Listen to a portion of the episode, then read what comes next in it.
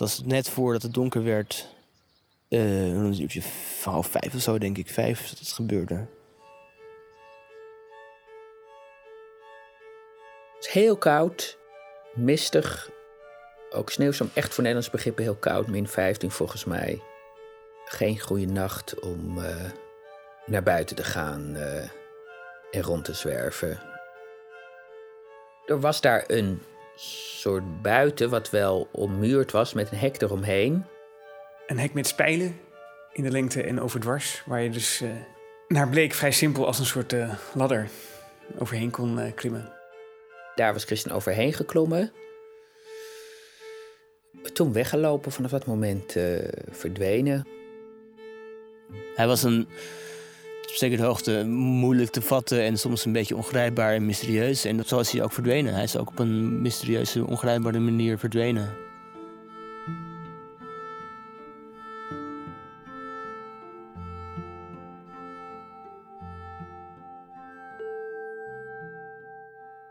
Ik ben dus Johan, zelf de oudste broer van wat er dus ooit vier kinderen waren.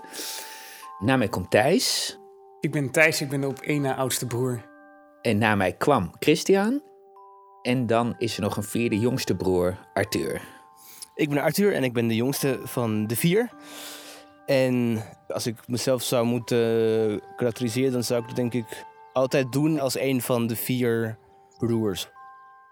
Toen ik klein was, dacht ik dat mijn broers gewoon kleinere versies van mij waren. We zagen ook al allemaal een beetje hetzelfde uit toen we twaalf waren, omdat we allemaal een soort van bloemkotkapsel hadden.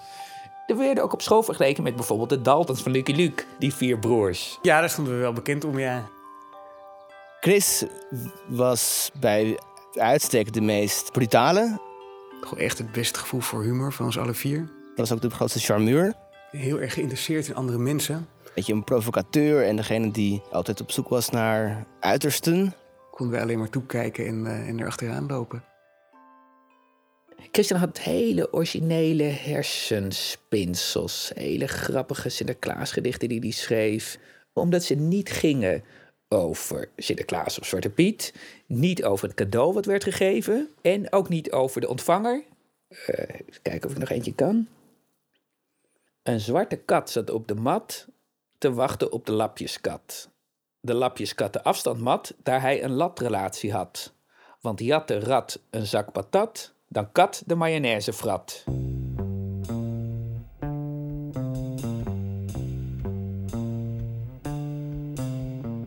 Ik keek eigenlijk een beetje op tegen Christian, omdat hij allemaal dingen deed die ik nooit had gedaan.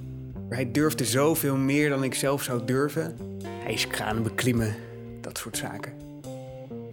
Hij had altijd overal fietsen die, die bij elkaar sprokkelden en weer aan elkaar lasten en uh, in elkaar zetten. En... Dat hij op een gegeven moment zoveel fietsen had verzameld dat hij elke dag op een andere fiets naar school kon komen en die fiets vervolgens in de gracht gooien. Ja, wat Christian bijvoorbeeld deed, uh, was dan een spreekbeurt houden over strieken. Dus dan ging hij zelf even strieken in de klas. Ik ga die spreekbeurt naakt geven. Ik dacht die morgen van ja, dat, doe je dat zo wel, dat durf je toch niet. Maar hij heeft het wel maar gedaan. Maar er waren wel mensen die zeiden, nou, is een beetje gek. Er waren heel veel van dat soort dingen die hij deed, die net een beetje over de grens gingen van wat ik me kon voorstellen. Volgens mij ook wel van wat hij zelf kon voorstellen, maar hij deed het wel altijd. En dat maakte hem dus heel erg um, nou ja, bewonderenswaardig, maar ook ongrijpbaar. Ik heb hem meestal laten, laten meeslepen door zijn behoefte aan vrijheid. Het was heel aanstekelijk. Doordat ik opkeek tegen Christian, zag ik denk ik, achteraf denk ik van mezelf dat ik niet goed inzag uh, dat het niet goed met hem ging.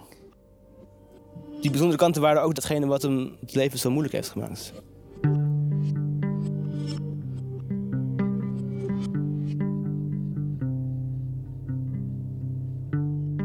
Later ging Christian een woonboot huren. En ik ben met hem gaan kijken bij die boot. Ik zei van nee, dit, dit kan niet. Er zit namelijk niet eens een vloer in deze boot. Volgens was hij ook echt officieel onbewoonbaar verklaard. Dat was dus allemaal een beetje dat onderdeel van dat bohemien-achtige... wat ik wel heel cool vond aan hem, heel spannend vond. En Johan die vond het eigenlijk ook spannend, denk ik, die ging daarbij wonen. Op die boot houtkachels gemaakt en het was een hele koude winter. We leefden eigenlijk een beetje in een ongezond ritme. En we zaten dus veel te filosoferen en grammofoonplaten te luisteren en hout te zagen voor die kachels. En ik studeerde toen en Christian deed zelf nog niks. En hij vertelde me, ja, hij zat te wachten tot er iets zou gebeuren. En ik ging nog wel eens naar de gewone wereld, naar de universiteit. Kwam ik van die, die woonboot in een TL-zaaltje. En dan zag ik dat mijn nagels vies waren of eh, mijn kleren vies. En dacht ik, oh ja, nou, de volgende keer moet ik me toch een beetje opfrissen. Dus ik had nog een beetje contact met de, de gewone wereld. En dat had Christian op dat moment niet. Dus toen begon ik me wel een beetje zorgen te maken.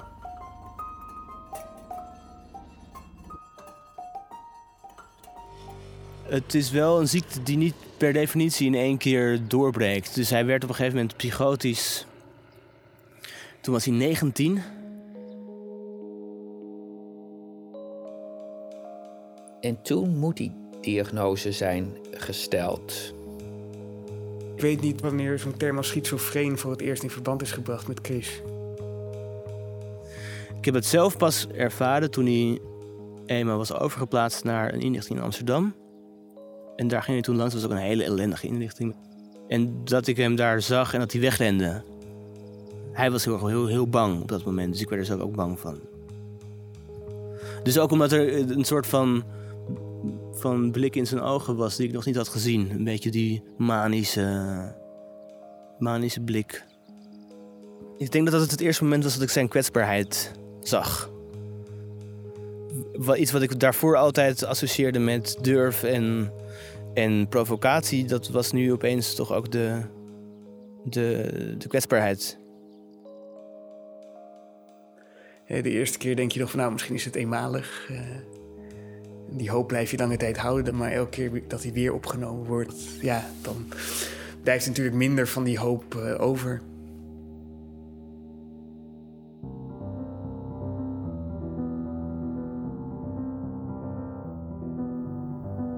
Wel zo um, dat er ook bij die opnames soms fases waren. Dat Christian heel overtuigend en charmant kon zijn. Dan mocht hij niet naar buiten. Maar dan zei hij gewoon: Ja, het is tijd uh, voor mijn wandeling. Dat het personeel dacht: Oh ja, dat zal er wel zo zijn.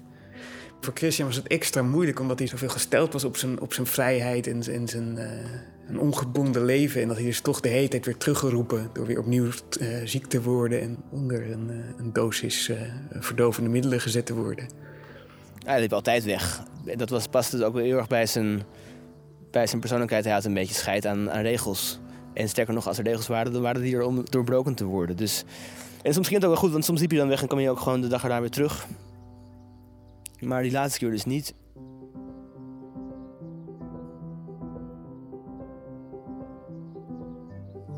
De laatste keer dat ik hem zag was in de inrichting waar hij ook ontsnapte in Den Helder. En toen was hij, um, was hij eigenlijk heel, uh, een heel goede doen. De mensen van de verpleging hadden gezegd: maak het niet te lang. Want uh, dat geeft zoveel prikkels, dus ik ben maar kort geweest. En uh, ja, niet uitgebreid met hem daar zitten praten toen. Ik had best wat langer kunnen blijven volgens mij. We hebben meer over koetjes en kalfjes gepraat. En veel verder dan over het weer en over de kwaliteit van het eten in de kliniek zal het niet gegaan uh, zijn. En het was dus op 5 januari. 5 januari 2010.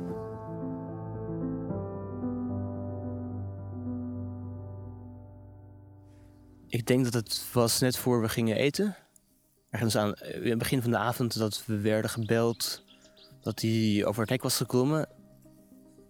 Het was niet heel gek nieuws of zo, maar toch weet ik wel nog goed dat mijn vader en mijn moeder en ik eigenlijk zonder dat uit te spreken dachten dat er misschien nu wel iets heel, heel erg mis was. Het sneeuwde heel hard en mijn vader en ik reden in zijn oranje Volkswagenbus door de besneeuwde velden van Noord-Holland. En toen dus met, eh, met de pont naar Texel. Omdat hij dus al eerder na omzwervingen weer in, eh, in zijn huisje in Texel was teruggekomen. Ja, was dat toch de eerste hoop dat hij dat nu weer gedaan zou hebben. Maar eh, dat was dus niet het geval.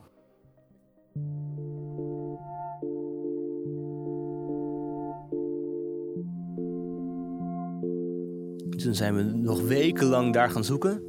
Wat lastig was dat we natuurlijk niet wisten hoe je zoiets aanpakt. Want we hadden nog nooit gedaan, naar een vermiste persoon zoeken.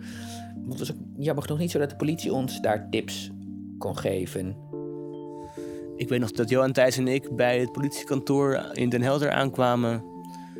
En dat we daar een flyer wilden opplakken. En dat die dienstdoende politieagent zei: nee, je mag hier geen flyers ophangen. Dus de, de politie deed eigenlijk niks tot het moment dat wij besloten daar op de stoep te gaan staan. We hebben daarna ook nog met allemaal vrienden ook overal briefjes opgehangen en posters en flyers. Echt door heel Nederland zo'n beetje. Zijn televisieopnames ook gemaakt om het nog meer verspreiding te geven. Chris, mocht je toevallig deze uitzending zien, ehm, neem dan eh, contact op met je familie, want eh, we willen graag weten waar je bent.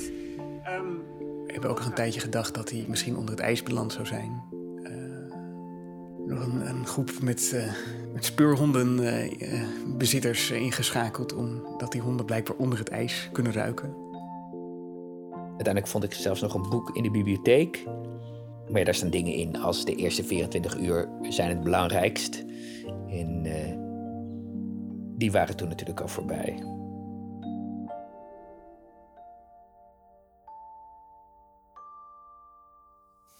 Ik heb niet, denk ik, nog gedacht dat ik hem levend zou zien tijdens het zoeken. Ik denk dat ik met, met Johan ook wat discussies ook over heb gehad van wat zijn nou eigenlijk de, de, de kansen dat hij er nog is. In het begin, misschien toen ook al waren we al gestopt met zoeken, ehm, speelde misschien nog heel even een tijdje de hoop dat hij misschien zo ver weg was gegaan dat we hem niet konden vinden met het zoeken. Maar ja, als je daar dan meer over ging nadenken, was het toch ook onwaarschijnlijk. Iemand verdwijnt in Alaska, maar niet in, in, in zo'n dichtbevolkt, zo heel geregeld Nederland. Hij is echt in, in rook opgegaan.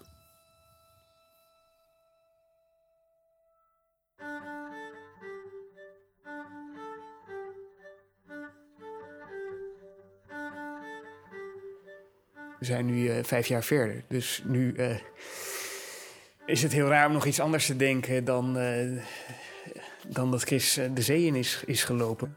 Dat hij misschien had gedacht, ik ga naar Texel zwemmen. Dat hij iets heeft gedaan wat hij misschien wel helemaal niet wilde, maar wat er wel voor heeft gezorgd dat hij niet meer terugkwam. Maar eigenlijk weten we nog steeds niet wat er gebeurd is. Dat Christian op deze manier verdwenen is, heeft iets. Is in ieder geval ongebruikelijk en dat past wel een beetje bij hem. Dat iemand dus zo uit het systeem verdwenen is. Omdat het geen standaard einde is geweest, is het eigenlijk meer in lijn met, eh, met wat, hij, wat hij was en is. Maar ook zo kan je er niet iets positiefs aan breien. Nee. Nee, dat is er gewoon niet. Ik ga gewoon echt niet zo ver als eh, zijn verdwijning zien als een soort dappere ontsnapping of laatste esthetische daad. Gewoon omdat dat we echt niet in zijn hoofd kunnen kruipen op dat moment. Maar het doet hem gewoon tekort. Het is denk ik wel gebeurd dat ik eh, me heb omgedraaid om iemand eens extra goed aan te kijken. Schiet soms heel even die gedachte door je heen. Hé, hey, misschien is dat hem. Al is het een heel klein gaatje, dan is er nog steeds wel ergens ruimte voor die optie. Ook al weet je dat het onwaarschijnlijk is.